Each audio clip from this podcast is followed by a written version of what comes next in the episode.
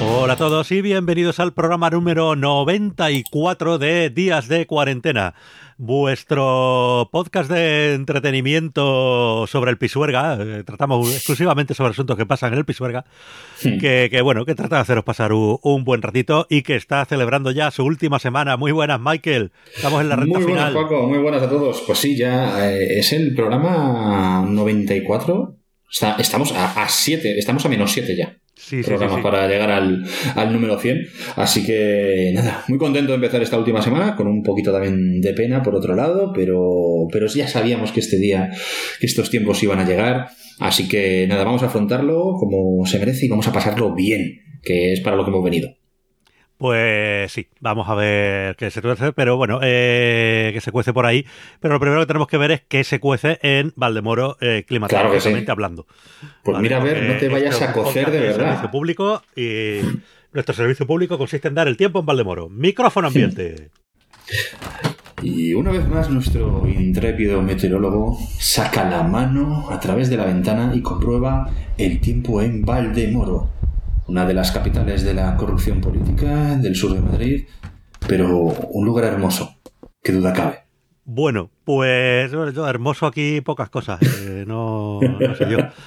Hombre, el, la parte antigua, el casco histórico, el casco viejo. Sí, la eh, placita eh, del ayuntamiento eh. y el convento ese que hay al lado, que es el único edificio reseñable que hay en Valdemoro, y ya está. Pues eh, bueno, pues a ver, hace sol, hace solete, hace un poquito de aire, muy poquito, una brisilla, y, pero bueno, se nota que empieza ya un poco el calorcete. Vamos, nos va a esperar un verano bueno. Hmm, ya empieza, ya empieza. Así que bueno, sacando aquí la, el... la información técnica del tiempo en Valdemoro. Y, y sacando el pantalón corto y las chanclas. Eso es, que, que la cuarentena nos impida aparecer madrileños en la costa. Eh... Vámonos con los comentarios de nuestros oyentes, que sin duda son la única gente que tiene criterio eh, en sí. este programa. Y empezamos por nuestro amigo Miggy, sí. que nos deja aquí sí. un mensaje sobre el programa ochenta y seis, el del domingo eh, anterior eh, a sí. este, que dice: gran programa Paco y Michael, ojalá hiciesen algún biopic de tan insigne pelotari con The Rock como protagonista.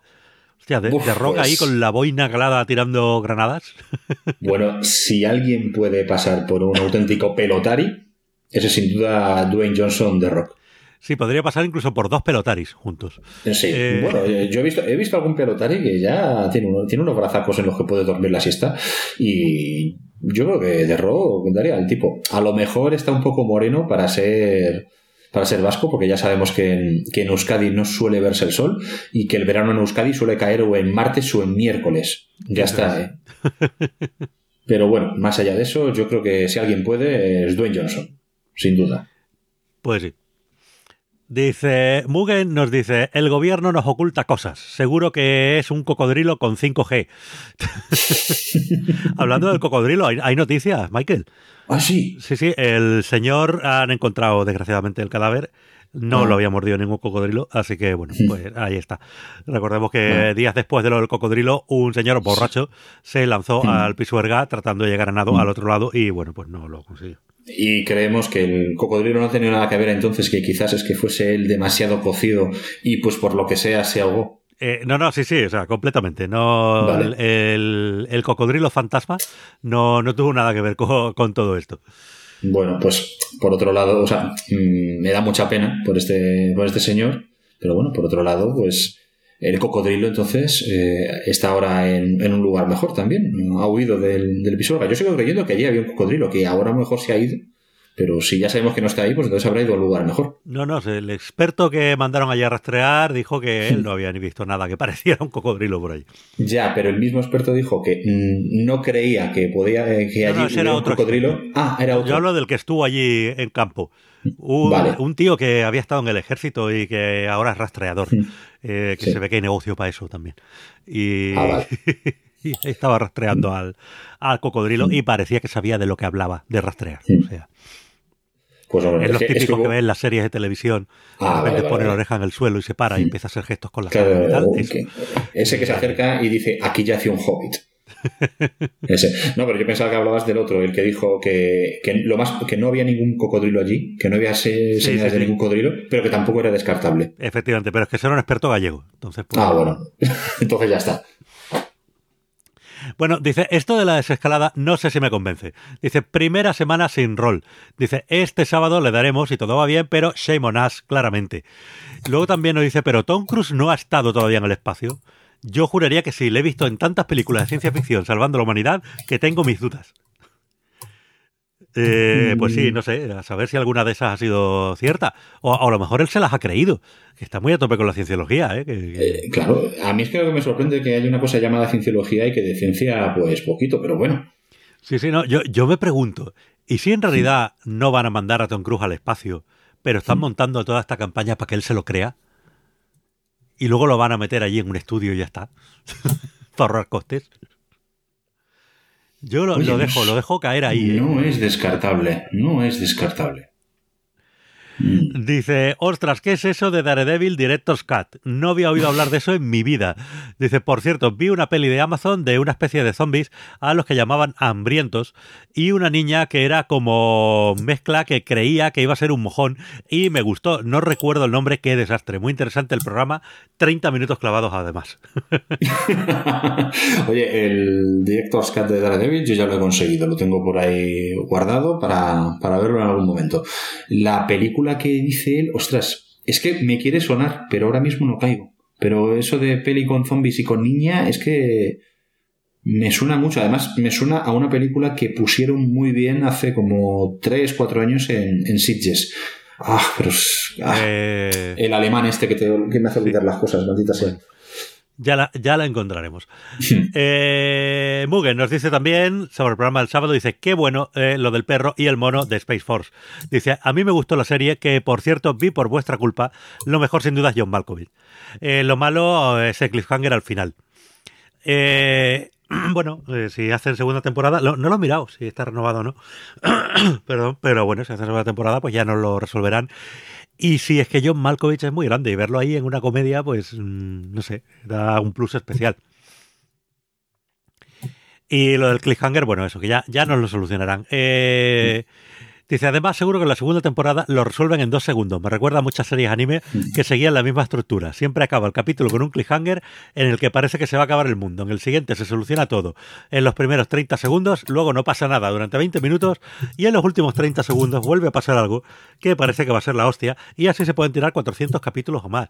Y bueno, ya es mejor que Perdidos, donde dejaban el cliffhanger y luego no le dedicaban ni treinta segundos al capítulo siguiente. ¿eh? Ay, yo ahí lo, ahí lo dejo. Bueno, no voy a entrar, no voy a entrar en esa provocación. Dice, ¿de qué peli habláis de Indiana Jones? Dice, ¿la calavera de qué? Dice, eso no existe. eh, me encanta este negacionismo de, de los fans de Indiana Jones. Eh, hoy he visto un artículo en El País sobre lo de Miguel Bosé, que te lo resume bastante bien. Además aporta un dato de lo más esclarecedor. Eh, Bunbury está en su equipo. Dice, si es que los reptilianos los crían y ellos se juntan en esta tierra plana nuestra. Dice, oye, dejar que cuenta con otro para ese crowdfunding de sicarios. Eh, de, de sicarios que castiga a los ofendecervezas. Dice, ya vale, hombre, de despropósitos. Es que nadie piensa en los niños. Dice, qué ganas desde Cyberpunk dos mil setenta y siete. Tendré que actualizar el ordenador. No creo que me llegue con el mío. De, ¿sabéis cómo va eso del Stadia? Dice, es que creí entender que tirando de Stadia no necesitabas un ordenador tan potente. Eh, ya, lo, la cosa es que Cyberpunk esté en Stadia, ¿o no? Sí, ya veremos. Claro. No, en Stadia todo te llega por streaming. O sea, como lo que te hace falta es más que nada una buena conexión a Internet. No, cable, y ya vere, básicamente. Y, sí, y ya veremos luego cómo funciona... ¿Cómo funciona eso? Y de momento Fíjate la... que ha habido periodos gratis y movidas durante sí, la cuarentena que... y no me molesta ni en probarlo, macho. No, que lo han vuelto a poner gratis incluso, creo, ¿eh? Está como no, iba a haber, eh, que eso sí lo, lo iban a poner, un, hmm. una suscripción gratuita con unos poquitos hmm. juegos y, y demás, sí. eh, permanente. Pero creo que en la cuarentena han hecho incluso algo especial, de poner alguna cosa más gratis. Y es que no, pues, no me ha dado la vida para probarlo, no, no sé. Yo es que tampoco lo, tampoco lo he probado. Pero bueno, a ver, la gente que lo probó los primeros días, los primeros días, pues bueno, hubo gente que tuvo problemillas y demás, pero luego parece ser que, que, es, que sí que va bien. O sea, a lo mejor para un shooter y tal, donde la gente va ahí al milisegundo eh, y al microsegundo, pues no lo sé. Pero bueno, para un juego de cualquier otro tipo, yo creo que, que, que vale, vamos, no sé. Mira, eh, ya veremos, ya te digo, a ver, a ver cómo, cómo, cómo penetra esto.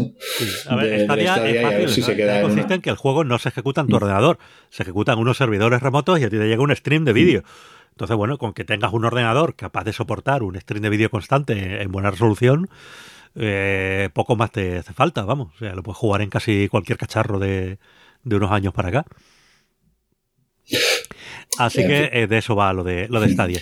A mí lo único que me echa para, una de las cosas que me echa para atrás de Stadia es que al estar Google en medio, si, si la cosa no funciona, si Stadia no funciona, eh, Google no tiene problema en decir chapamos y otra cosa.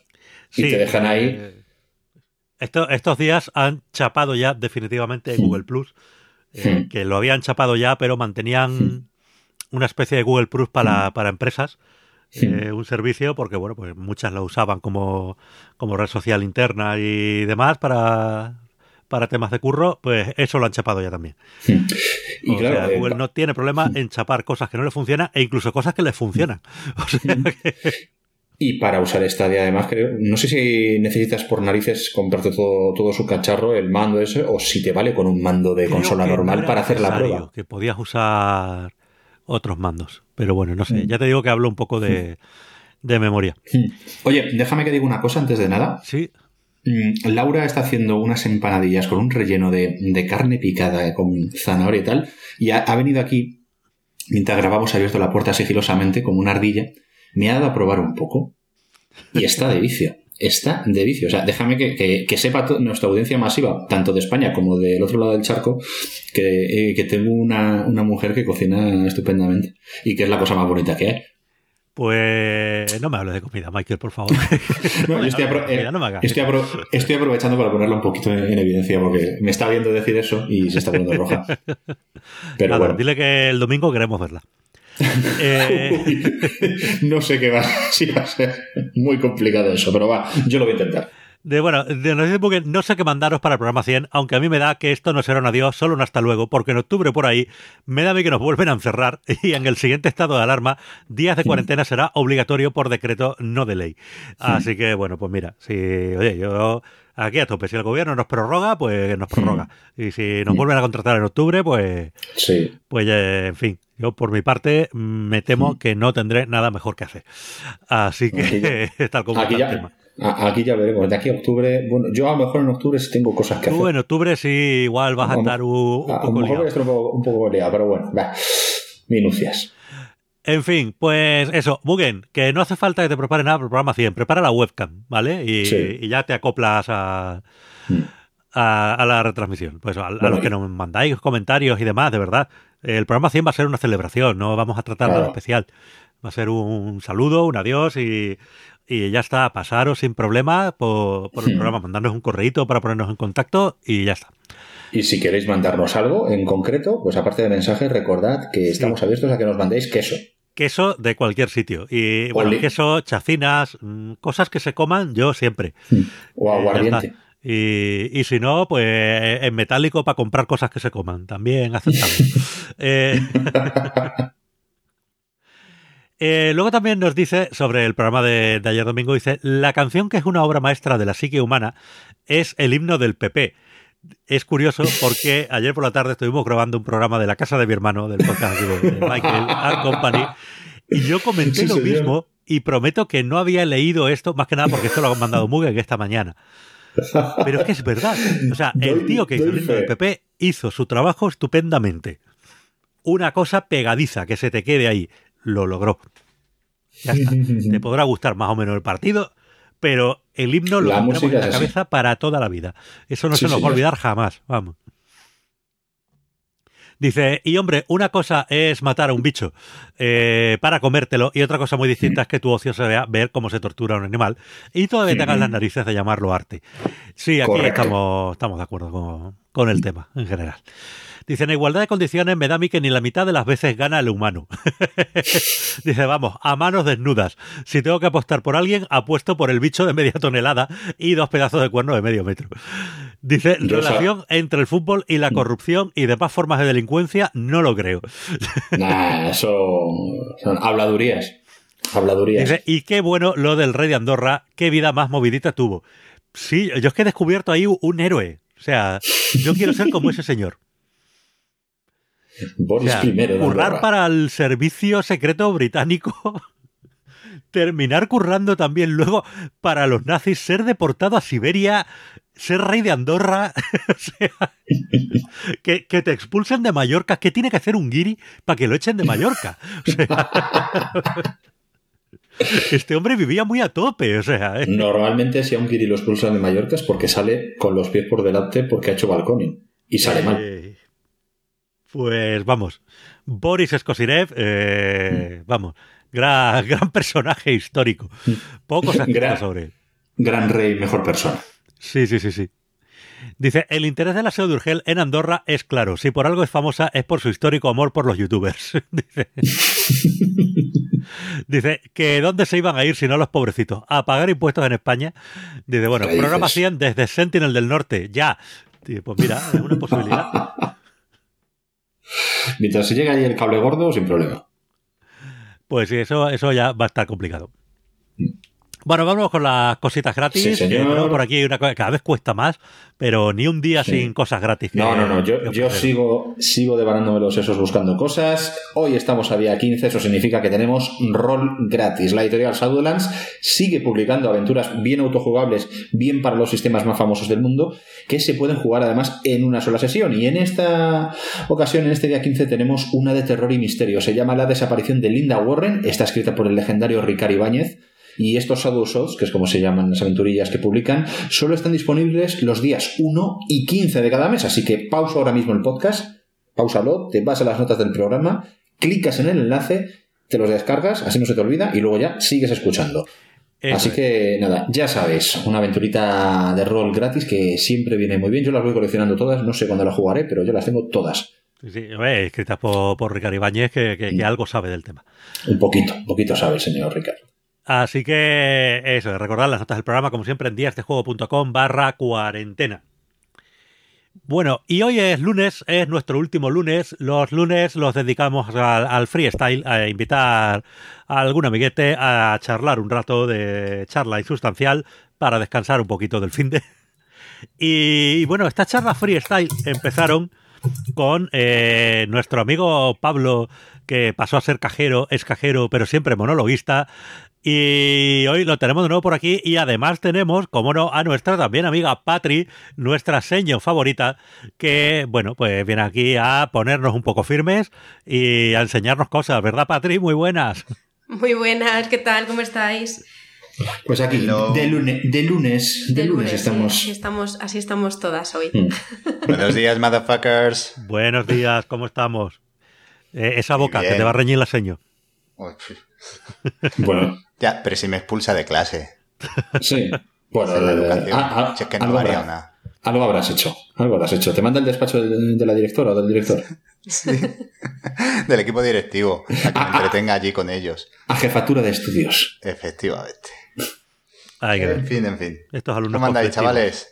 Oye, casi cien programas, ¿eh? Casi, casi, ya casi. Casi, casi. cien, casi cien, casi cien. Madre mía, yo mmm, a ver si antes del programa cien me pongo a hacer una, una recopilación de todos los programas para ponerlos todos en el, en el Videoland, que suele sumar la duración, para ver exactamente cuántas horas y minutos de podcasting hemos hecho en, en todo este tiempo. A ver, de media, los primeros programas rondaban la hora, porque nos hmm. intentábamos cortar un poco, pero luego ya...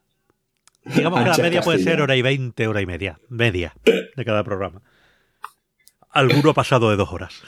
Sí, sí, sí, sí. Eh, sobre todo en las últimas semanas. En las últimas dos semanas. Sí, en las últimas semanas cuando... ya es que nos daba igual todo. Ya era. Sí, iba a decir, ya os estáis dejando, os estáis dejando. Sí, sí, ya, sobre todo es cuando ya. grabamos por separado. Eh, cuando grabamos por un lado la charla con el invitado, porque no puede grabar por las mañanas como es normal, y lo, lo hacemos la tarde anterior, pues claro, nos extendemos. Y luego cuando grabamos Michael y yo al día siguiente, pues nos volvemos a extender. Y ya es doble extensión. Y no... no, estaba, no puede ser. Estaba pensando en el programa del lunes pasado. Con el, el freestyle furioso. Fue con Pedro, sí. Sí. sí. sí, sí. Que ahí incluso se coló el off the record. Sí, error mío, porque mira que lo tenía apuntado, sí. eh, el minuto en el que había que cortar y tal, y además recuerdo haberlo sí. cortado, pero en un momento dado, dándole a deshacer o lo que fuera, sí. eh, se me se me volvió a, a meter ahí. Eh, a mí me moló. Sí, sí, pero jolín, pues no, menos mal que no dijimos nada. ¿Qué fue el off the record? Yo ya no me acuerdo. ¿Qué dijimos? Creo que, porque que, no estabas, Michael. No, tú no estabas. Creo que fue un no momento. Estabas. Tú dijiste, oye, cortar ah. un momento, que tengo que ir a hacer no sé qué. Ah, y... una llamada. Ah, sí, es verdad. Sí, sí, sí. sí. Una llamada o algo y estuvimos Pedro y yo. Es que no me acuerdo ni de qué comentamos. Claro. Ah, pues sí, que fue que, que, que, me llamó, que me llamó mi padre por teléfono y no se lo cogí en el momento y dije, para el momento voy a llamar por si fuese algo, algo sí, pero importante. Claro, mientras tú llamabas, eh, Pedro y yo estábamos allí charlando claro. de, de no me acuerdo qué. Mm. Pues yo, yo sí, yo sí que me acuerdo. ¿Qué era? Hablabais de los bocachanclas de los famosos. Ah. Y, él, y él quería comentar ahí cositas. ¿De, ¿de qué bocachanclas exactamente? No, es que hay muchos, ¿no? No, pero que el, eh, toda la concentración mediática, que es que uno habla muchas horas a lo largo del día y entonces si te graban todo lo que dices... Sí. Chorradas vas a soltar por un tubo. Es que a casco porro, pues sí. Bueno, y si encima, en vez de ya, no, como tú puedes soltar una, una chorrada en tu red social y hacerse viral siendo un total desconocido, pues figúrate si eres famoso y sueltas una chorrada. Pues sí. Pues, la cosa se extiende que es cosa mala. No, y además, bueno. eso, antes teníamos como otra imagen de. Esto está relacionado con lo que hablábamos antes. Off the record, teníamos otra imagen de. Pues de la gente que era famosa, pues deportistas, artistas, lo que fuera, eh, políticos, tal.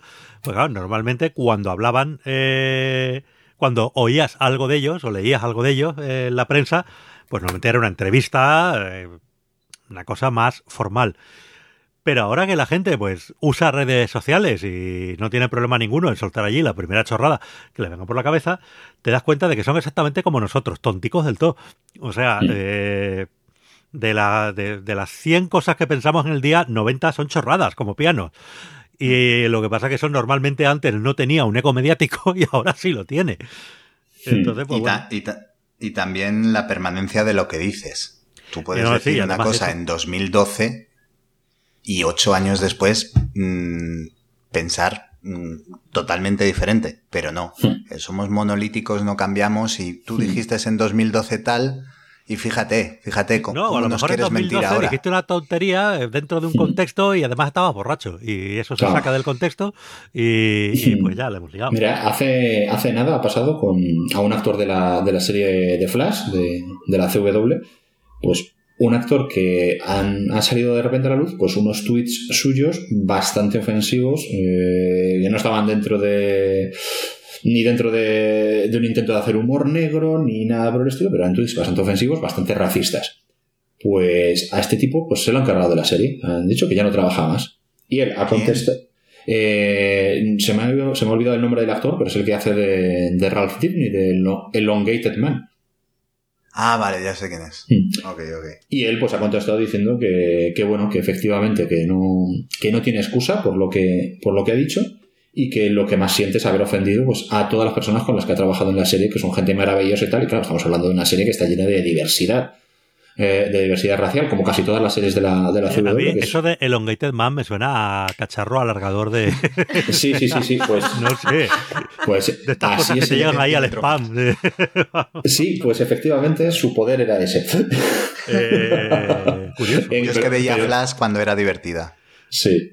Bueno, eh, ha tenido temporadas mejores y peores. Sí que es cierto que a mí de todas las que de todas las que tiene el Arrowverso, ahora mismo la, la que más me gusta eh, es Legends of Tomorrow, pero por lo loca que es y por la forma que tiene de no tomarse en serio a sí misma. Y la última temporada de Arrow, la última ya de la serie, con la que ha terminado, también ha estado ha estado muy bien. Y Flash pues ha tenido momentos buenos y momentos bastante coñazos. Y a mí esta temporada pues tampoco me ha parecido nada del otro mundo.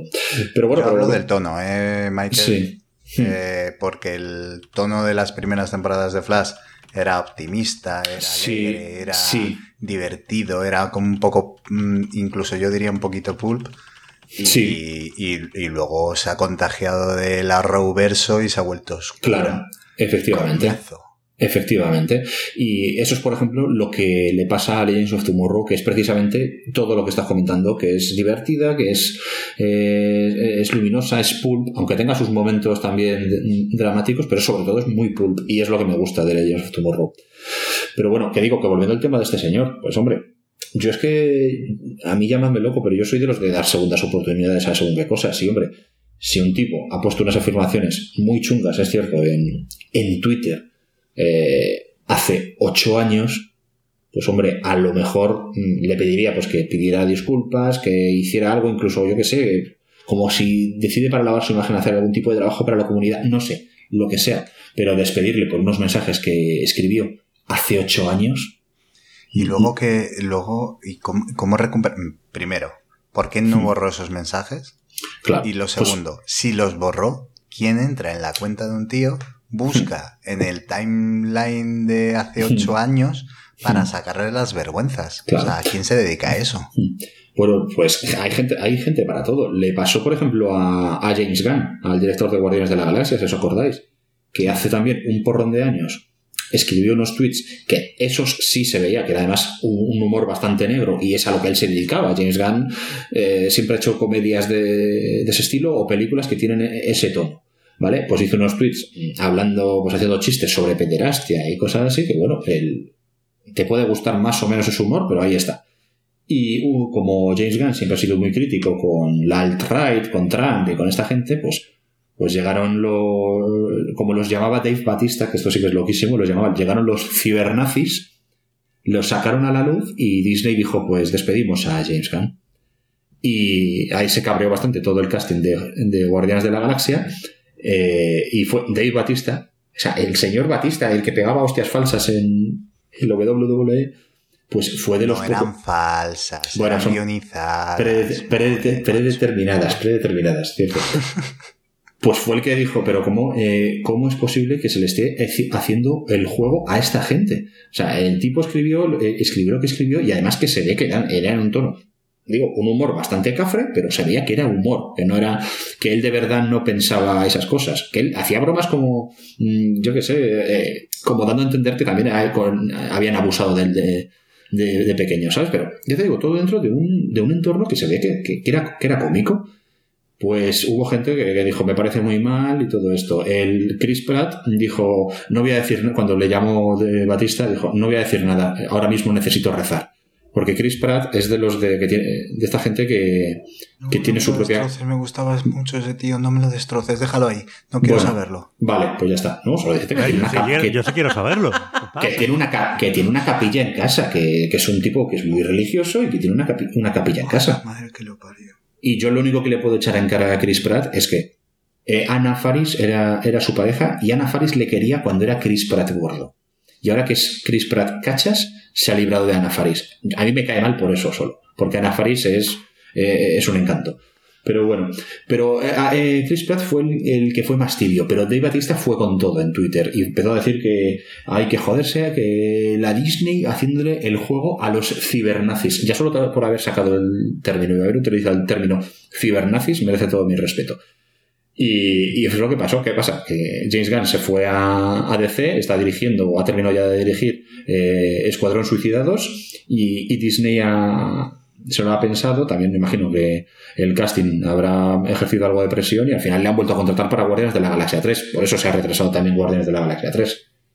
Hmm. Yo me, me entonces, después de averiguar lo de Chris Pratt, ya no le quiero como Indiana Jones, ¿eh? Esto ya para empezar. Y me alegro mucho de ese momento en que James McAvoy le rompe la cara con un teclado en Wanted. Pero a ver, eh, lo, sí, lo primero, claro, qué manía sí. con resucitar a Indiana Jones, pero bueno, eh, sí. dejarlo ahí, o sea. No, ¿por qué? Porque la nueva generación necesita su propio Indiana Jones. No, pues que, que la nueva generación que se cree sus héroes, coño. Eh, y otra cosa, aquí en España nos pasó algo parecido en su momento con Nacho Gabilondo, no sé si os acordáis. Nacho Gabilondo mm, llegó un día sí. y puso un tuit intencionado. He trabajado con él. Pues, intencionado, de, del rollo, a ver, con mi siguiente tuit la vamos a liar, a ver qué pasa. Y puso un tuit diciendo, no creo que era, si ne, negando el holocausto, alguna barbaridad. ¿vale? Pero avisando que iba a poner un tuit eh, de barbaridad, a ver qué pasaba. Sí. ¿Y qué pasó? Efectivamente, que todo el mundo cogió el tuit sin contexto y empezaron a lloverle de hostias hasta tal punto que le perjudicó eh, realmente. Es decir, ¿no, no habéis sido capaces de leer el tuit anterior? Eh, no. Mm-hmm. O sí, o sí, tenido... o sí han sido capaces, pero eh, eh, no lo reflejaron porque vende mucho más lo otro.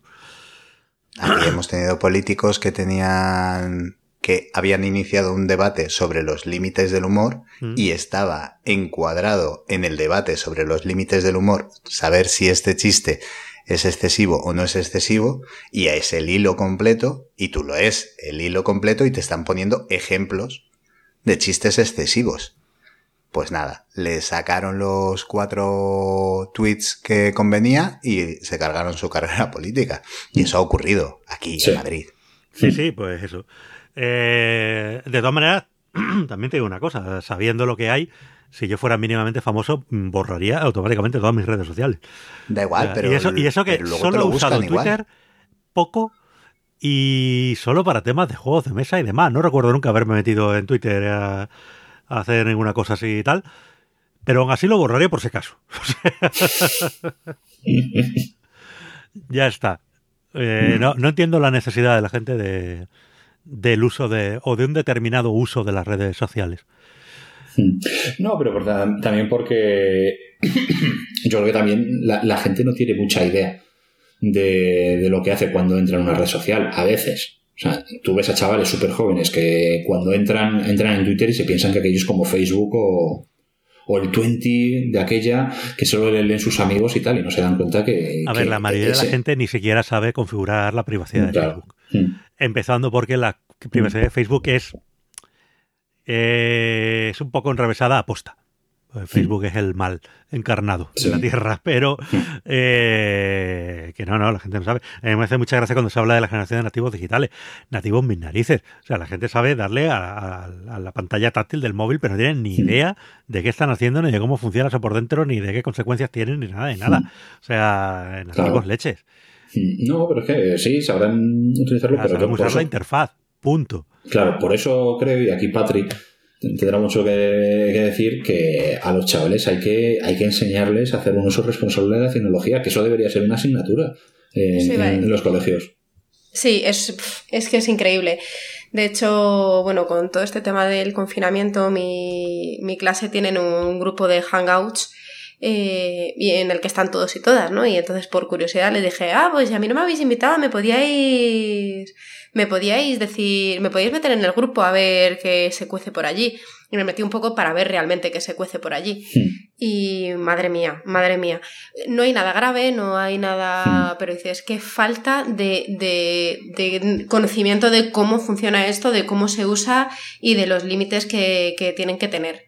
Así que sí, yo creo que es algo que tendríamos que empezar, porque además a mí me parece ridículo a nivel personal, pero luego la realidad es que con diez años ya tienen móvil. Sí. Y, y claro, pues al final tienes una herramienta súper valiosa, pero súper peligrosa que no sabes usar. Sí. Así que es verdad que es complicado, es complicado. Ves unas barbaridades, bueno, eso sin contar cuánto te lloran los ojos cada mensaje que lees. Ah, vale, bueno, pero me eso... lloran sangre a veces.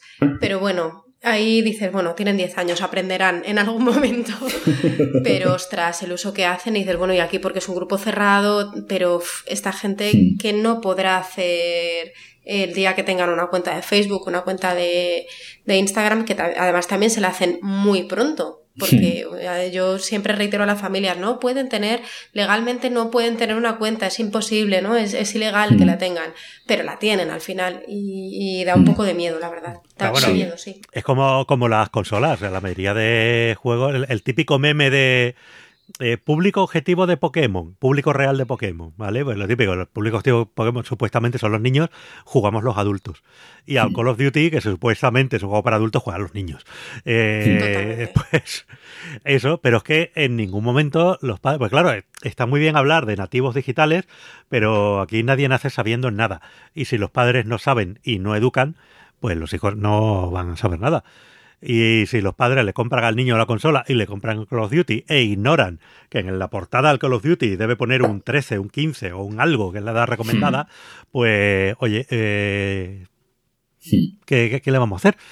Pero es no... que eso, o sea, la gente sabe que no es para niños, pero eh, es que es, es, es como un momento, vivimos en un momento extraño, porque tú sabes que tu hijo no debe jugar a eso, pero es que es lo que él quiere, y yo quién soy para, para eh, evitar los su puto padre hijo, ¿no? Y su puta madre, no, con bueno, perdón.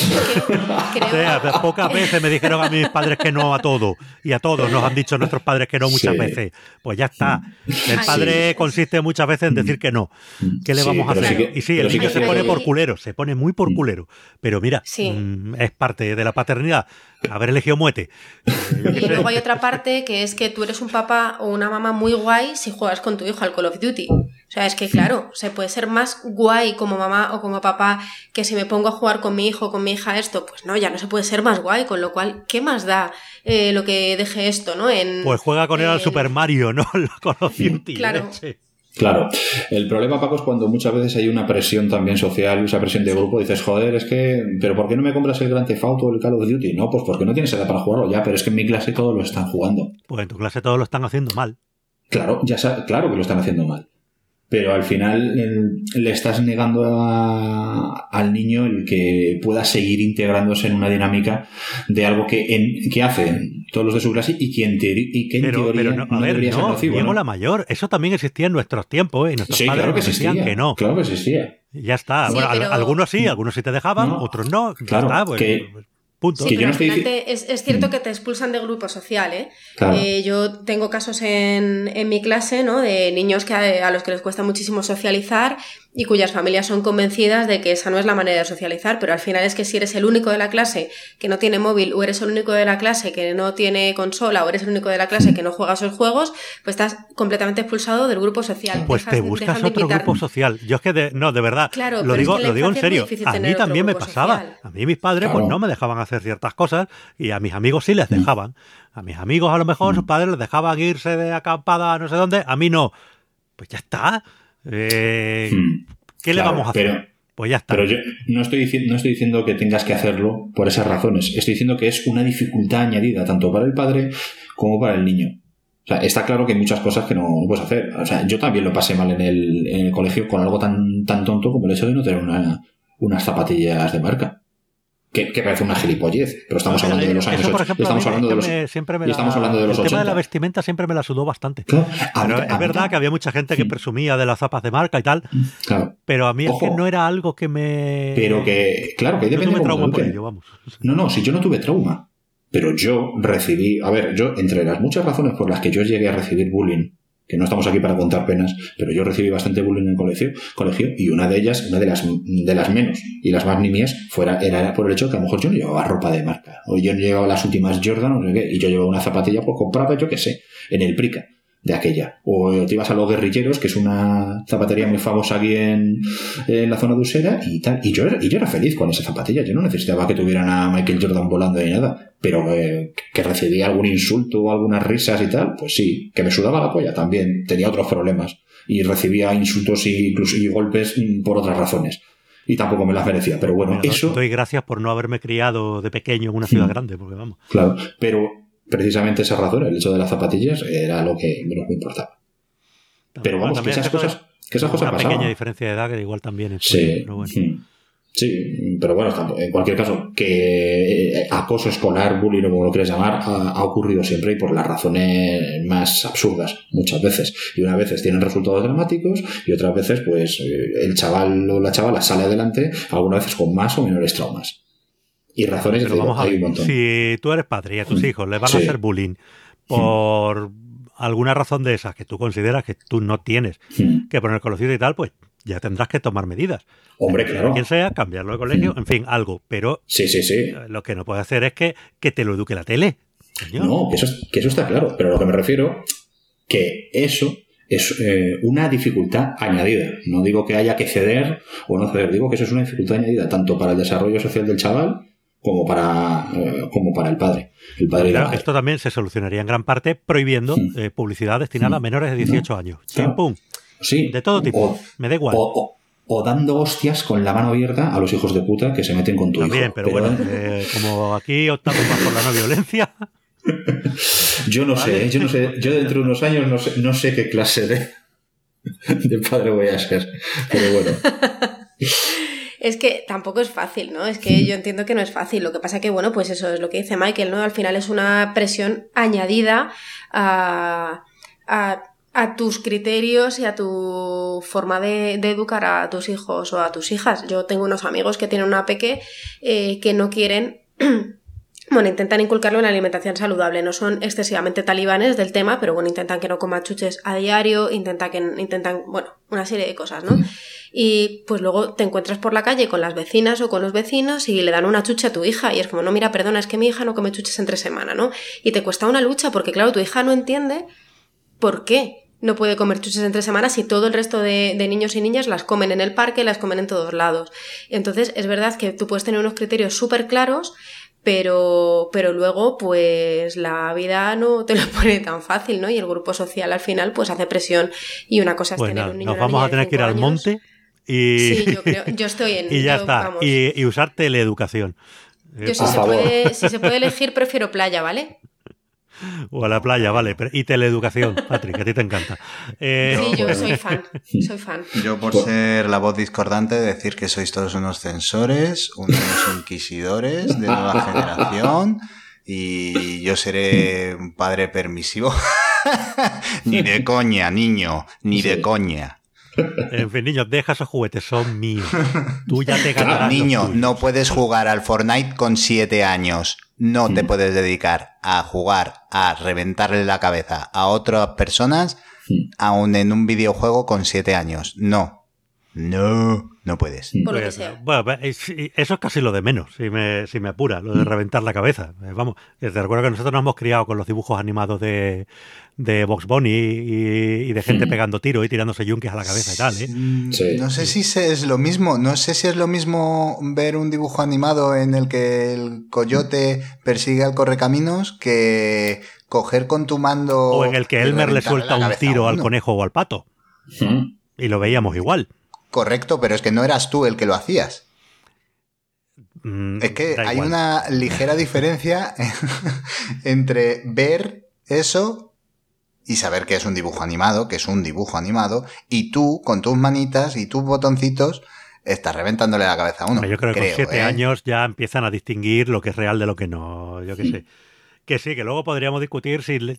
si lo mejor que se nos ocurre hacer en un videojuego es pegar tiros sí. en vez de otras cosas. Pero bueno, eh, también puedes robar coches y fundar sí. tu propio club de moteros en el bueno. que te dedicas Ese al blanqueo otro de ejemplo capital. Ejemplo de juego que eh, supuestamente es para mayores y te encuentras un montón de niños ratas rusos dando por saco todo. Pero bueno, eso ya... Oye, estoy, estoy mirando la clasificación de edades de Fortnite y es de doce años para arriba. O sea, que a lo mejor pues con siete años el chaval no debería pegar, eh, pegar, jugar con las pistolitas.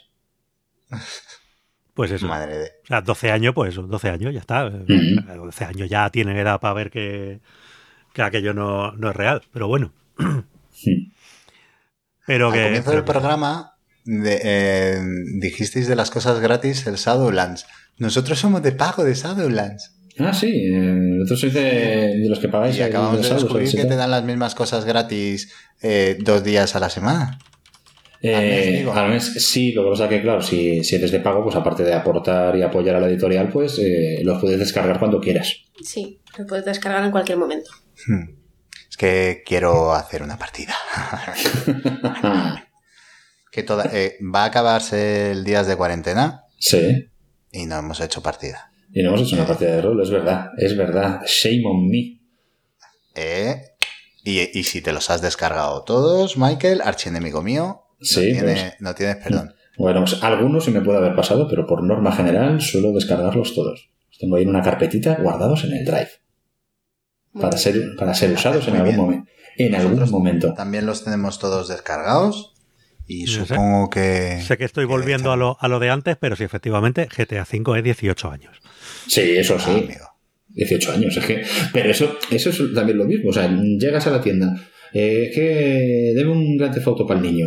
Y claro, muchas veces eh, yo, yo he leído a lo mejor a dependientes en, del game o de cualquier otra tienda, a lo mejor lo comentan en Twitter, dices, bueno, y te lo piden, y pues se lo tienes que dar. Y, y si algún momento dices, es que el niño no debería jugar con eso, pues te encuentras con varias cosas, con que a lo mejor el padre se lo piensa y el niño te mira con una cara de odio increíble, o que el padre dice, bueno, pues ¿qué se le va a hacer? O que el padre dice, bueno, yo sabré que, que le compro a mi hijo, a mí déjame en paz.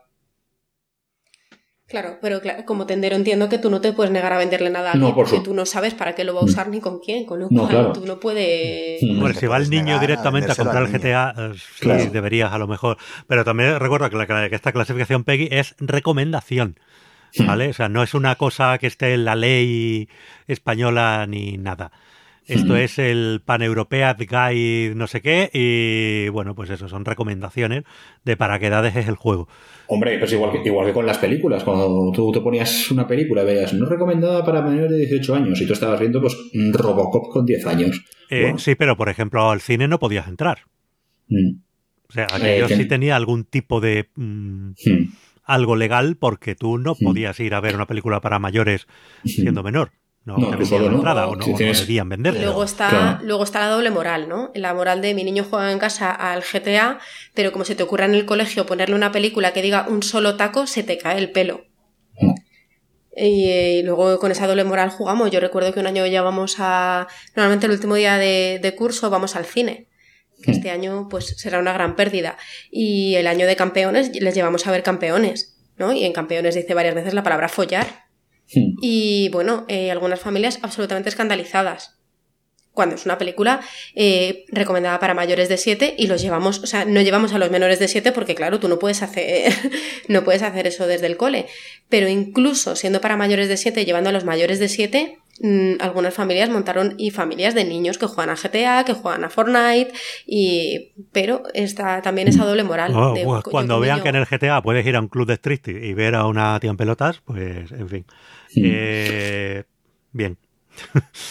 También es cierto que el tema, en el tema Fortnite, eh, Fortnite juega mucho precisamente con, con esa estética que tiene de cartoon, de banalizar un poco la, la violencia, porque bueno, es casi, estás viendo casi unos dibujos animados.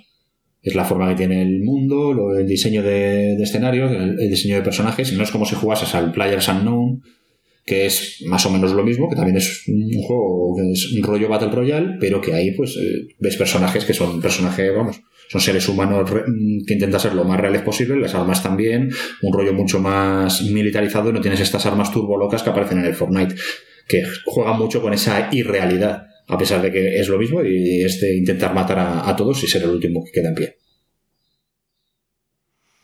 Pues... que como no le pego a... porque me marean, esos juegos me marean.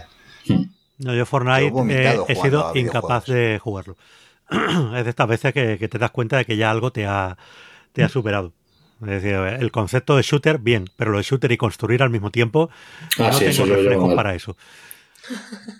Eso lo llevo yo también. También es una cosa curiosa. Eh, estamos hablando de temáticas de mayores y tal. Cualquier niño te pega una paliza a eso porque tiene más reflejos que tú. Eh, es, es, es sí, totalmente. Yo soy súper pez en, en videojuegos. A mí me darían una paliza... Yo es que soy de aventuras gráficas y el resto soy muy torpe. No, yo para mi vergüenza de decir que yo juego G T A con mando en P C. Así me pegan como me pegan. Pero bueno, eh, yo es que... Mmm, nunca jugué shooters en P C, no me acostumbré nunca al rollo del teclado del ratón. El teclado del ratón no se inventaron para esto, requieren de un aprendizaje usarlos para jugar y yo ya no estoy por la labor. Yo juego porque con mi mando. Te cambian la cruceta de lado, ¿eh? ¿Eh? Y, lo, y lo sufres. Te cambian la cruceta de lado y lo sufres, ¿eh? No, es que no eres esto... capaz de memorizar A, S, D y W, ¿eh? Es tan difícil. No, pero, uy, es que si fueran solo cuatro teclas, majo, tú no sabes lo que tiene un G T A. Ya, ya. Eh, por eso te digo, es... No sé, es antiintuitivo. Luego la gente dice, no, se juega mejor, claro, porque llevas jugándolo toda la vida. Te has acostumbrado y es cierto que es mucho más rápido lo apuntado con ratón.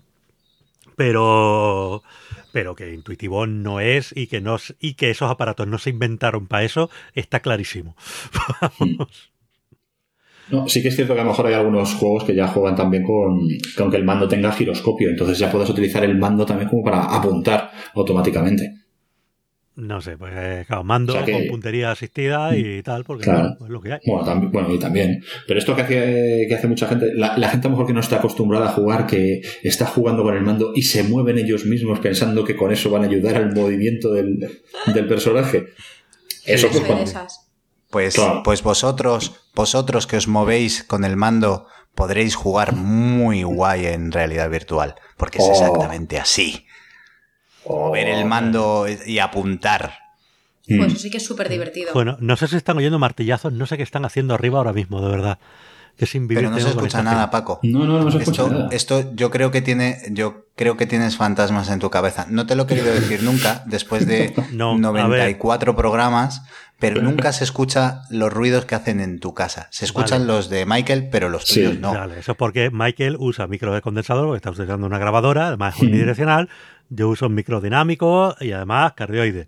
Eh, sí. ¿Qué es lo que hay que hacer? Pero, eh, claro, depende. Yo tiendo a no grabarme la voz demasiado alto para no saturar, si en un momento dado grito o lo que sea. Y luego al amplificar, pues esos ruiditos de fondo que no se oyen, de repente pueden aparecer.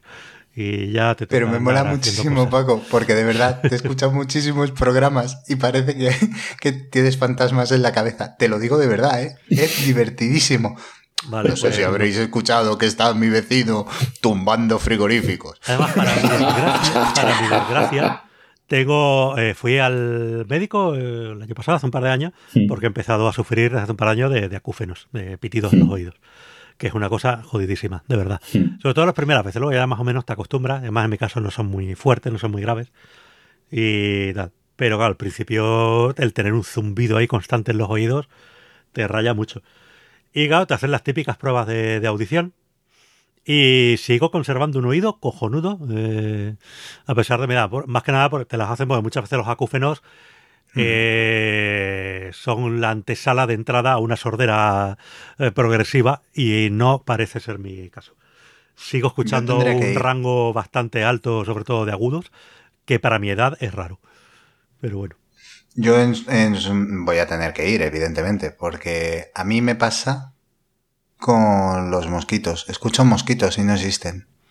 Eh... No hay mosquitos en mi casa. Tenemos todos los aparatos antimosquitos del universo conectados y alineados para que no entre un solo mosquito en casa. Pues... Y, y tiene... escucho mosquitos, os lo juro que escucho mosquitos. ¿Tienes por algún, la noche. algún tipo de sí, acúfeno? Sí. sí. Un zumbido, un zumbido que no sé qué es, pero sí, escucho un zumbido sostenido por la noche sobre todo, porque hay menos ruido. Supongo que es cuando... No, yo también los noto más, por ejemplo, si no he pegado demasiadas horas seguidas con los cascos, tal... Eh, bueno, esas cosas hay que tener cuidado. Yo, gracias a Dios, como tengo buen oído, no me los pongo muy altos, pero... Yo estoy medio sordo. Pero bueno, hay que tener cuidado. Muchos músicos lo, lo tienen también y tal. De esto he hablado yo mucho con, con nuestro amigo Dani Marco, que... como músico profesional, pues también tiene acúfenos. En su caso creo que son más gordos que los míos, además. Pero... En, en Ha nacido una estrella, que la hemos visto hace nada. Eh, eh, ¿Qué es eso? El prota Bradley Cooper, sí. que no sé remiendo de qué cantante sería, ¿Mm? tenía ese, ese ¿Mm? problema y se estaba quedando ¿Mm? sordo, sordísimo. Por cierto, recomiendo mucho la película. Nos ha gustado un montón. Calla, que es un temazo. No, no la perviertas. No, manci, no mancilles con tu voz ese temazo. Ay, ay, ay, ay. Soldados de Lady Gaga. Tío, pues eh, estoy estoy súper sorprendido porque, a ver, eh, aquí la música de, eh, de la familia es Patri. Es la que lleva... catorce años de conservatorio, la que canta, la que toca la guitarra y yo mmm, aplaudo de milagro. El Will Will Rock You ya me supera en cuestiones rítmicas. El sentido del ritmo bien, ¿no? O sea... El Will Will Rock You lo supera literalmente. Eh, es más, eh, grabamos un vídeo para, para las Plappers, para Play Like a Punk. Sí. Eh, pues al fi- el final, como queréis hacer vosotros en... En el programa cien, sí. ellos lo hicieron porque hacían, durante esta cuarentena, los domingos, hacían un, ver, un vermú plaper. Sí. Entonces, bueno, se grababan, se tomaban su vermú y jugaban a, a juegos todos juntos. Jugábamos a juegos todos juntos. Sí. Era muy divertido. Y el último, y el último programa que hicieron, el último YouTube en directo que hicieron, nos habían pedido a, pues, a los habituales que estábamos por ahí que nos grabáramos un vídeo, a los plappers, que grabáramos un vídeo haciendo el ritmo del Will Will Rock You, ¿no? Pa, pa, ps, pa, pa, ps. Pues si vieras el... Porque ese vídeo existe. Si, si me vierais a mí, vergüenza ajena. Pero bueno, es lo, es lo que hay, no se puede pero ser guapo, no, rico, inteligente. No ser capaz de seguir el ritmo de Will Rock You eh, empieza a rayar en algún tipo de, de, de, de enfermedad mental o algo, ¿eh? Háztelo mirar. Bueno, Paco, yo que soy maestra de música, te sorprenderías, ¿eh? Yo eh, soy maestra de música, bueno, de carrera soy de siempre, pero no he ejercido hasta hace dos o tres años y de verdad que he alucinado. Yo no pensé que para una persona podía llegar a ser tan difícil seguir el pulso de una canción. O sea, dar palmas al ritmo de una canción. Pensé que, en serio, no pensé. Hay muchísimos niños y muchísimas niñas que son incapaces. Yo entiendo que es porque no han escuchado música en su vida. Yo no creo que sea tan difícil, eh, no creo que sea una cuestión de, de aprendizaje, sino de, de algo intrínseco, ¿no? De, de he escuchado música desde pequeño y tengo una especie de ritmo interno. Pero es alucinante. Sí, no, pero, bueno, a mí es una cosa que me sorprendió muchísimo. Es que eso, lo de dar las palmas en una canción pop y tal, que suele ser todo cuatro por cuatro, tal, en fin, es, suele ser sencillo. Yo es, pierdo es, el ritmo. Yo pierdo el ritmo. Y yo he escuchado música toda mi vida, así que esa teoría no me vale. No me vale. Bueno, eh, y no, el, está, está bien y... que lo digas porque me, me recuerda mucho a la gente que dice, no, no, eh, hay que leer mucho, eh, leer, leer. Hmm. Eh, bueno, ¿leer qué? Hay gente que lleva toda su vida leyendo el Marca y eso no lo ha hecho eh, más inteligente, ni le ha dado más don de palabra, ni nada de nada. Hmm. O sea, leer no es mágico. Eh, leer, bueno, ayuda a conocer vocabulario hmm. según lo que leas. O sea... Sí, bueno, pero mejor eso que nada. Sí, no, no, sí, está claro. Mejor leer el Marca que no leer nada. Por lo menos sabrás decir pues, gol y... y pues que yo pienso que... Y, y, y, hombre, y, y a la Madrid, que es lo que más eh, se suele... Eso sí, eso es lo que suele poner en el Marca, básicamente. Claro. Y en el As. También, también. también. Sí, sí. No, es que curiosamente era en el As. El, de toda la vida el periódico madridista era el As, tradicionalmente. Y el Marca era, pues bueno, más... Menos, menos talibán. Sí, sí, era. Eh, También es cierto es... Lo, lo que decíamos antes, y es que es verdad. A ver, aquí la cuestión es: eh, ¿qué vende? Sí. Eh, la, la gente no quiere información crítica, la gente no quiere nada, la gente quiere forofismo. ¿Vale? Mm. Eso lo vemos en la prensa seria, entre comillas, también. Tienes tus periódicos de izquierdas, tus periódicos de derechas, y unos te dicen que mala la derecha, otros te dicen que mala la izquierda, y ese es todo el nivel de análisis político normalmente al que, al que se llega. Y bueno, en el deporte, pues lo mismo. Eh, claro, si yo fuera, a ver, que si yo fuera director del Marca, eh, a tope con el Madrid. O sea, ¿qué equipo tiene más aficionados? Eh, el Madrid, ¿no? Sí, a tope con el Madrid. Mm. Hay que vender periódicos. Pero si, claro, eh, es tienes que, que llegar a tu público objetivo, si es que es claro, normal. Si quieres es que esto... un periódico de minor... un periódico de minorías, montate un blog mm. y a ver qué tal. Es que esto hay, hay blog, periódicos que lo... de la Grecia, sí, y, lo, y lo mismo digo de los, la prensa deportiva de Barcelona, pues lo mismo sí. y ya está. Si es que no... Pero que esto lo. Creo que lo hemos comentado. Cuando, cuando hemos hablado de esto, ha sido. Todavía no habíamos empezado a grabar, ¿verdad? No, no, no habíamos empezado a grabar. Claro, pues eso. Entonces, entonces sí que cuento la anécdota. Cuando hace unos años, estando yo en la universidad, vino, se hicieron unas jornadas del, del diseño de, de la información deportiva, el diseño de los medios, de los periódicos y tal. Todo, pues eso. A nivel de. Bueno, pues eso, de, de diseño, de, coloca, de colocación de las imágenes, de, en fin, pues de todo, de cómo se presenta eh, visualmente la, la información en la prensa deportiva española. Y vino un, un señor que era uno de estos encargados mmm, de esta materia en el Marca y él explicaba varias cosas. Primero, que no es que el Marca fuera del Madrid, sino que el Marca era del el equipo que más vendía.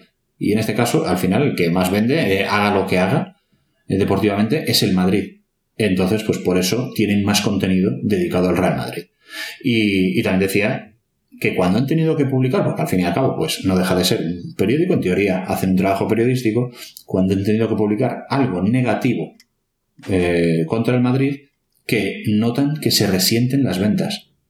Que la gente podría decir, bueno, pues joder, soy aficionado al Madrid, yo quiero leer sobre mi equipo, pase, le pase lo que le pase. Pues cuando al Madrid le va mal o cuando se publica algo que no tiene, que no es bueno para el Madrid, aunque sea una, una noticia veraz, pues se resienten la, las ventas. Y esto, pues imagino que, esto lo contaba él sobre el Marca, imagino que pasará sobre el As, eh, y imagino que pasará también pues a Mundo Deportivo o a Sport, que son los, las dos grandes cabeceras de, deportivas de, de Barcelona. Que también son del Barça, quiero decir, que sí, sí, sí claro, mira para donde Supongo. Hmm. De todas maneras, yo no sé qué opinarás, Michael, porque sí. esto, esto te compete bastante, hmm. supongo. Sí. Que la exposición mediática también hace que suba la afición. Hmm. Es decir, si a mí me da por sacarte las portadas a Rafa Nadal, hmm. aumentará la afición por el tenis. Si Fernando Alonso está ahí a topetín, hmm. aumentará la afición por el, la hmm. Fórmula uno. Sí. También la exposición mediática hace que... O sea, el que te lo estén poniendo en hmm. portada todo el puto día hace que la tendencia vaya creciendo, ¿no? Hace a ver, que la sí, afición vaya aumentando. Sí, no. Eh, es decir... Es cierto que es la pescadilla que se muerde la cola, ¿vale? Pues yo saco información del Madrid porque es la que más vende y eso al mismo tiempo pues está creando más afición para el Madrid y bueno, pues un poco eso, eh, la pescadilla que se muerde la cola. Pero eso pasa en general en todo en la vida. Las cosas que son populares se tienden a hacerse más populares. Claro. Mira, pero lo de crear afición es gracioso porque tú dices, vale, de repente... Eh, no hemos tenido en nuestra vida tradición en el golf. Y salió Severiano Ballesteros, ¡buah! Todo el mundo. Eh, no hemos tenido en nuestra vida, salvo casos muy contados, tradición en el tenis. Y luego de repente, incluso antes de Nadal, empezó a llegar una generación de tenistas que llegaron a alcanzar el número uno, que ganaban torneos importantes y demás. Y era como, ¡buah! Pues a tope. Eh, no hemos tenido en nuestra vida afición a la Fórmula uno hasta que llegó Alonso, tal... Pero es que luego eh, te das cuenta que realmente afición, afición no han creado. ¿Vale? Eh, eh, hemos creado aficionados a ver partidos de Nadal, no a ver partidos de tenis. Porque a esa gente les pones otro partido de tenis cualquiera y no lo ven. Sí. ¿Vale? Y, sí, y desde que Fernando Alonso no se comió un colín eh, corriendo en los peores equipos, pues la audiencia de Fórmula uno bajó un montón. Sí. Claro, es cierto que el, eh, la sobreexposición de determinados deportistas cuando se trata de deportes minoritarios pues puede crear un banderín de enganche a mucha gente que a lo mejor no se había acercado al deporte. Yo, por ejemplo, no me había acercado a la Fórmula uno antes de Fernando Alonso y, y es cierto que, bueno, pues ahora ha influido que deje de ver Fórmula uno el hecho de, de que ya no sea tan fácil, de que ya no sea en abierto. Pero, sin embargo, soy aficionado al fútbol americano y ahí pues si tengo que buscarme la vida para... para bajarme los partidos, lo hago. Y eso a lo mejor no lo hago con, lo, con la, las carreras de Fórmula uno. A mí me, me decía un, un amigo, por ejemplo, que, que él, era muy, él sí que era aficionado a la, a la Fórmula uno de, de siempre y había muchos que les fastidiaba el tener que... el que casi te vendieran que tienes que apoyar a Alonso, o que, tienes que apoyar a Fernando Alonso solo por el hecho de ser, de ser el, el representante español. Y decía, oiga, mire, pues yo es que soy fan de la Fórmula uno y a mí me gusta más Schumacher o me gusta más otro, otro corredor. A mí, Fernando Alonso, por muy español que sea, no me interesa lo más mínimo. Y lo mismo ocurre en el caso de las motos, que, por ejemplo, mi primo es súper fan de... del MotoGP y, y él es de Rossi y no puede y, de hecho, y no soporta a ninguno de nosotros. Un grave error que, sí. que cometió Telecinco, que cometió Mediaset cuando se hizo con los derechos del motociclismo, ¿vale? El motociclismo estaba a tope, eh, un cerro de pilotos españoles dominando a todas las categorías y demás, y bueno, pues metieron pasta, le quitaron los derechos a, a Televisión Española y se hicieron con ellos. Y, e intentaron, pues, eh, decir, bueno, esto... Aquí esto no es teledeporte, aquí esto lo va a ver gente que pone Telecinco eh, por religión, no porque le interese algo, y le dieron un tono más, más forofo, ¿vale? ¿Y qué pasó con eso? Bajaron las audiencias en picado. Yo solo vi una carrera de motos en Telecinco, la primera que emitieron.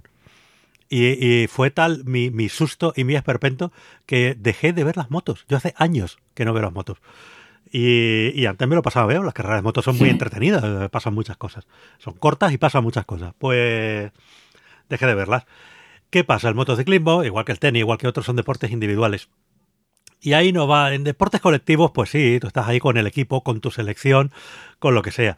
Pero si tú eres aficionado de toda la vida al tenis o a la Fórmula uno o lo que sea, pues tú tienes tus deportistas que te gustan más, que te gustan menos, y el hecho de que llegue uno y que circunstancialmente sea español te va a dar igual, ¿vale? Yo sí era muy fan de Fernando Alonso, pero porque a mí me molaba Fernando Alonso y era muy bueno. Sí. Eh, pero el anti-alonsismo famoso que existe en España no se debe a que seamos cainitas y tal, como se suele decir, sino a que los fans que llevan tiempo en la Fórmula uno... que de repente se han visto. En una, por una parte hay esta parte de elitismo, de yo veía la Fórmula uno sí, antes de que, sí. Alonso estuviera aquí. Eh, pero por otra parte también es esta sensación de hartazgo de decir, yo antes podía ver Fórmula uno y ahora solo veo información de Fernando Alonso. Estoy hasta las narices. Eh, vale, el calvo tampoco ayudaba nada con sus retransmisiones y la única forma que tenías de ver la Fórmula uno era tragarte a ese inútil eh, integral haciendo el ganso allí y, y demás. Eh, eso contribuía mucho al antialonsismo. O sea, yo creo que la, la, el antialonsismo no nace como rechazo a que Fernando Alonso en realidad no fuera un buen piloto, tal, lo que sea, sino al hartazgo de meterte a Fernando Alonso en vena. Sí. Eh, claro, lo no mismo sé. Podría pasar un poco con Nadal o tal. Sí. Porque, bueno, pero eso también no pasa. Si os pasa, eso, si os bueno, pasa perdón, un poco perdón. a vosotros, que no lo sé, eh, a lo mejor es una cosa solo mía, que empiezo a... a...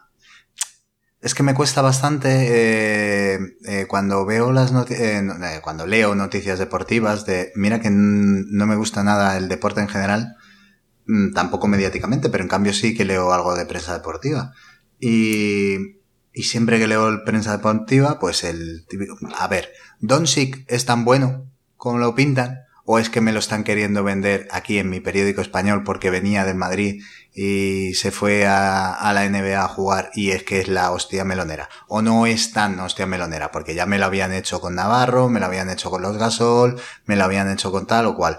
Y lo mismo pasa con Alonso. Es tan bueno Alonso, de verdad era, era, era mejor muy bueno. que su madre. Era muy, muy sí. bueno, era muy bueno. Era yes. Era, o sea, sí. es un tío, Alonso lo que tiene es que no es... Eh, puede que no sea tan espectacular. Es muy, era muy espectacular ver correr a Montoya, es muy espectacular ver correr a Verstappen, por ejemplo, pilotos que son así más de... Hamilton es el más rápido, eh, con diferencia. Pero Alonso era un tío eh, muy, muy completo. Era yes, vamos, tío muy completo. Eh, no hacía nada mal, no hacía nada mal. Y hacía casi todo bien. No era a lo mejor tan espectacular, pero sí, no, es, es cierto que sí, que era muy bueno.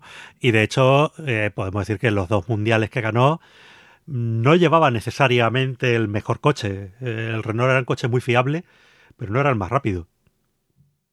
Eh, pero bueno, era lo suficientemente bueno para ganar, porque la Fórmula uno milagros no hace nadie. Tu coche tiene que ser el mejor o, o, o el segundo mejor, si no, no, no llegas a ningún lado. Eh, yo, yo es que pues es, eso, es, sí, es sí. desconocimiento, ¿eh? Eh, yo hablo desde el desconocimiento total y absoluto, entonces me da la sensación de que en la prensa española eh, pues ponemos a héroes y que son los mejores del mundo, y a lo mejor si estuviera leyendo la prensa de otro país o estuviera pues o, o supiese o supiese de lo que estoy viendo en realidad, pues a lo mejor no me parecerían tan grandiosos, que no lo sé. No, sí, Alonso era muy bueno. Sí, eh, no, eh, eh, lo que pasa es que, bueno, pues siempre tuvo una especie... Lo mismo que era muy bueno eh, deportivamente, extradeportivamente, no siempre eligió el mejor sitio donde ir y, sobre sí. todo, eh, era muy especialista en crearse enemigos por su forma de ser. Y eso no, no era le... muy buen ingeniero o algo así, no, no recuerdo yo. Eso no le... Bueno, eso también se ha vendido mucho, que era un tío que sabía leer muy bien los, los coches y demás y apoyar a los ingenieros, pero bueno, eso más o menos cualquiera que esté a alto nivel debe poder hacerlo. Siempre se ha dicho, sin embargo, que Hamilton eh, pues bueno, es un poco vago para pa esas cosas, pero estas cosas tampoco sabes nunca si es verdad o no. También es cierto que en general la prensa de, por... la prensa de la Fórmula uno Eh, está dominada por, lo, por los británicos, la prensa especializada, ¿vale? Aquí en España, pues bueno, hay cuatro gatos que hablan del tema, eh, la prensa generalista deportiva no tienen idea normalmente, y la prensa especializada está más dominada por los británicos y son muy suyos.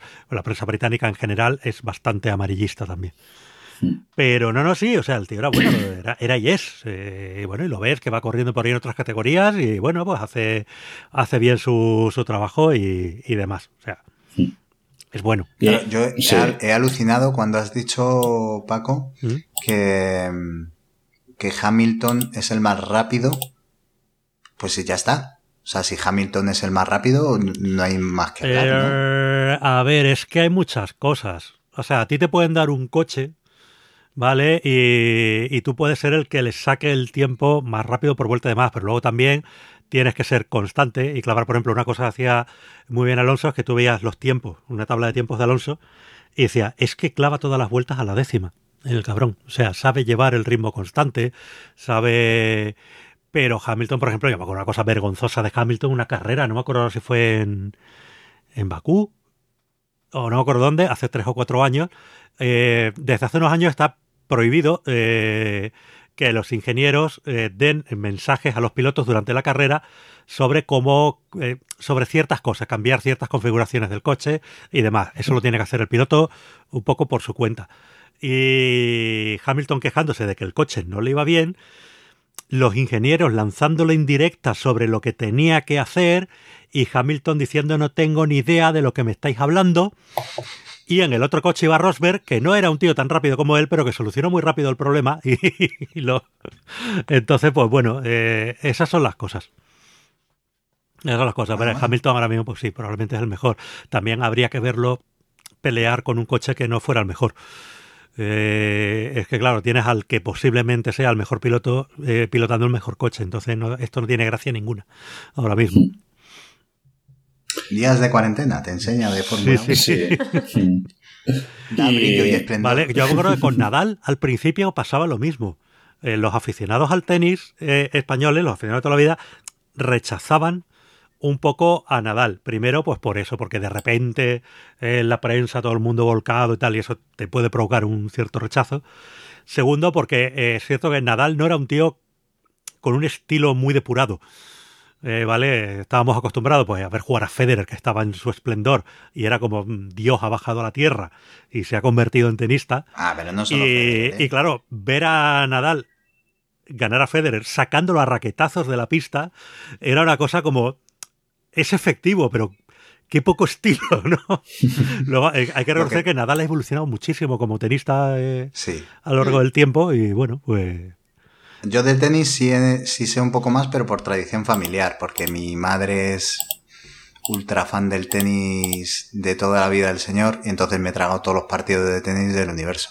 Y Nadal lo que tenía es que corría mucho, tío, y no se cansaba nunca y mentalmente es súper fuerte. Eh, un poco la equiparación. En el deporte el... individual importa mucho esa fortaleza claro. mental, desde luego. Que, que es que daba igual, que es que iba mmm, cinco a cero en un, perdiendo un set y el tío seguía jugando. O sea, tú ves a muchos deportistas... Sí, cualquier tenista normalmente de, dice, bueno, pues Potro. Este set ya al carajo y vamos al próximo. Del, y, del eh, Potro era una máquina, pero una máquina pues, físicamente. Del ¿eh? Potro una, una pena las lesiones.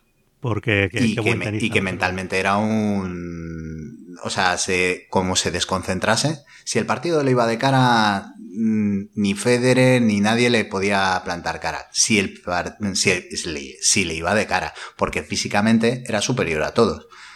Pero cogió... O sea, pero mentalmente no, era súper inestable. Y como no le entrara el tiro...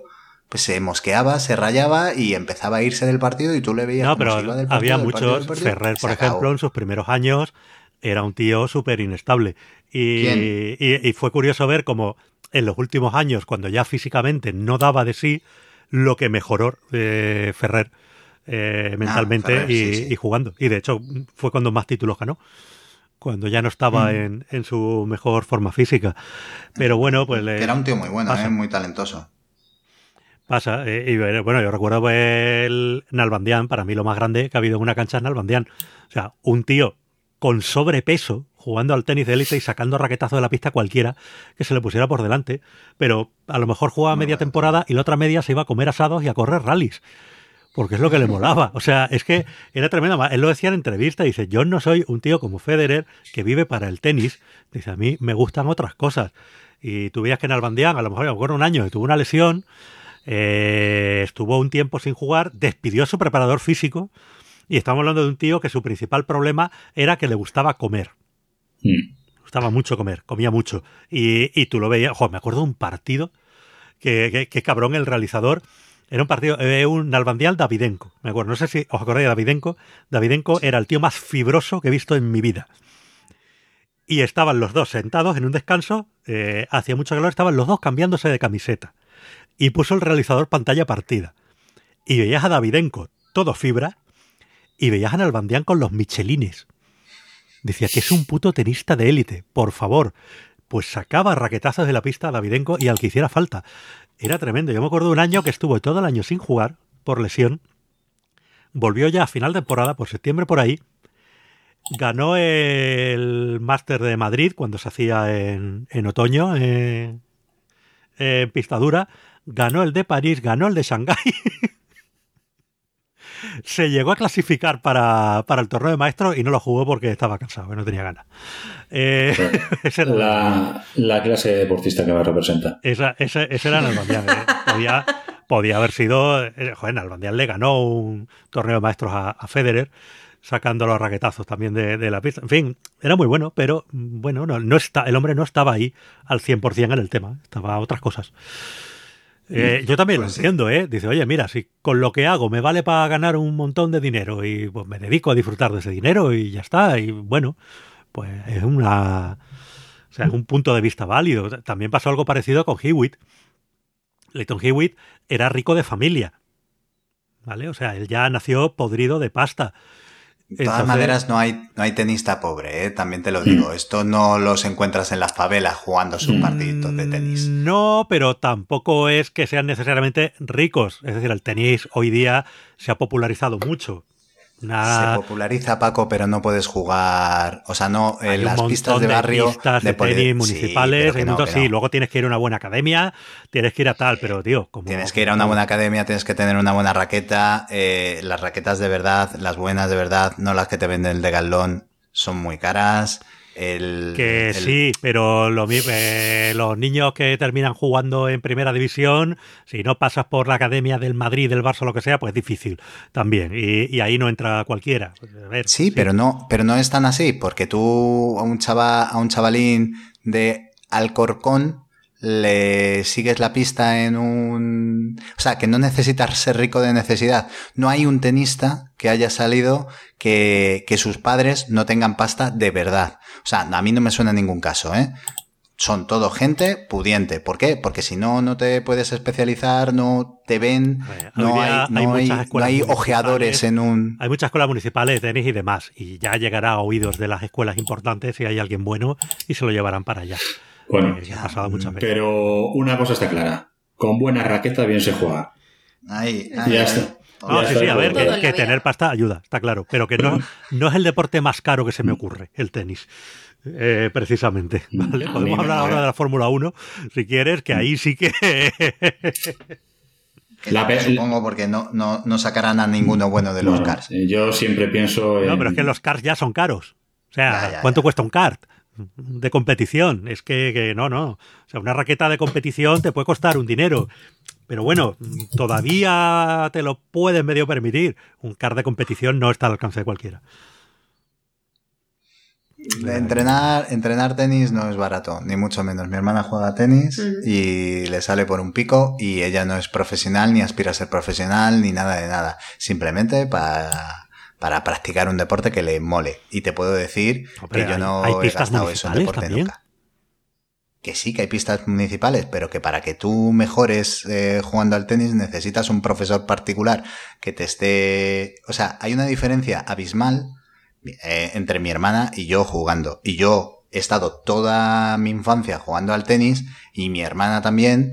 Y hay una diferencia brutal. Ella cogió un profesor particular para jugar al tenis porque le molaba el tema y, vamos, es que no, no hay nada. O sea, nadie de nosotros que juegue al tenis de forma amateur se puede comparar con una sola persona que juegue con un entrenador. Es que hay una diferencia brutal. Pero bueno. No sabría explicártelo, sí, sí, sí. Paco. Estamos hablando de otro nivel, pero las academias infantiles son otra cosa. Pero bueno, que sí, que sí, que está claro que, que tener pasta ayuda. Pero yo sí si, más, más caro que se me ocurre vamos. Si, si, lo, si me lo permitís y ya un poco incluso para poner colofón al programa guiño guiño sí, sí. ¿Eh? Alguien tiene que irse a comer guiño ah, guiño pues a lo mejor hace veinte minutos pero bueno ya no pasa nada. Yo solo quiero recordar las palabras del inmortal José Gómez Guerrero que fue campeón en dieciséis años campeón juvenil De, de un deporte que también era sin duda, no sé si era caro pero desde luego no daba para, para ganarse la vida.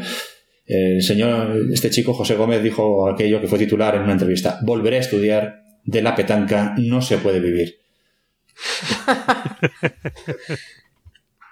Un grande, un no, grande no, sin duda acuerdo, sí, sí. En fin, bueno. Pues sí, petanca profesional pues, ya totalmente.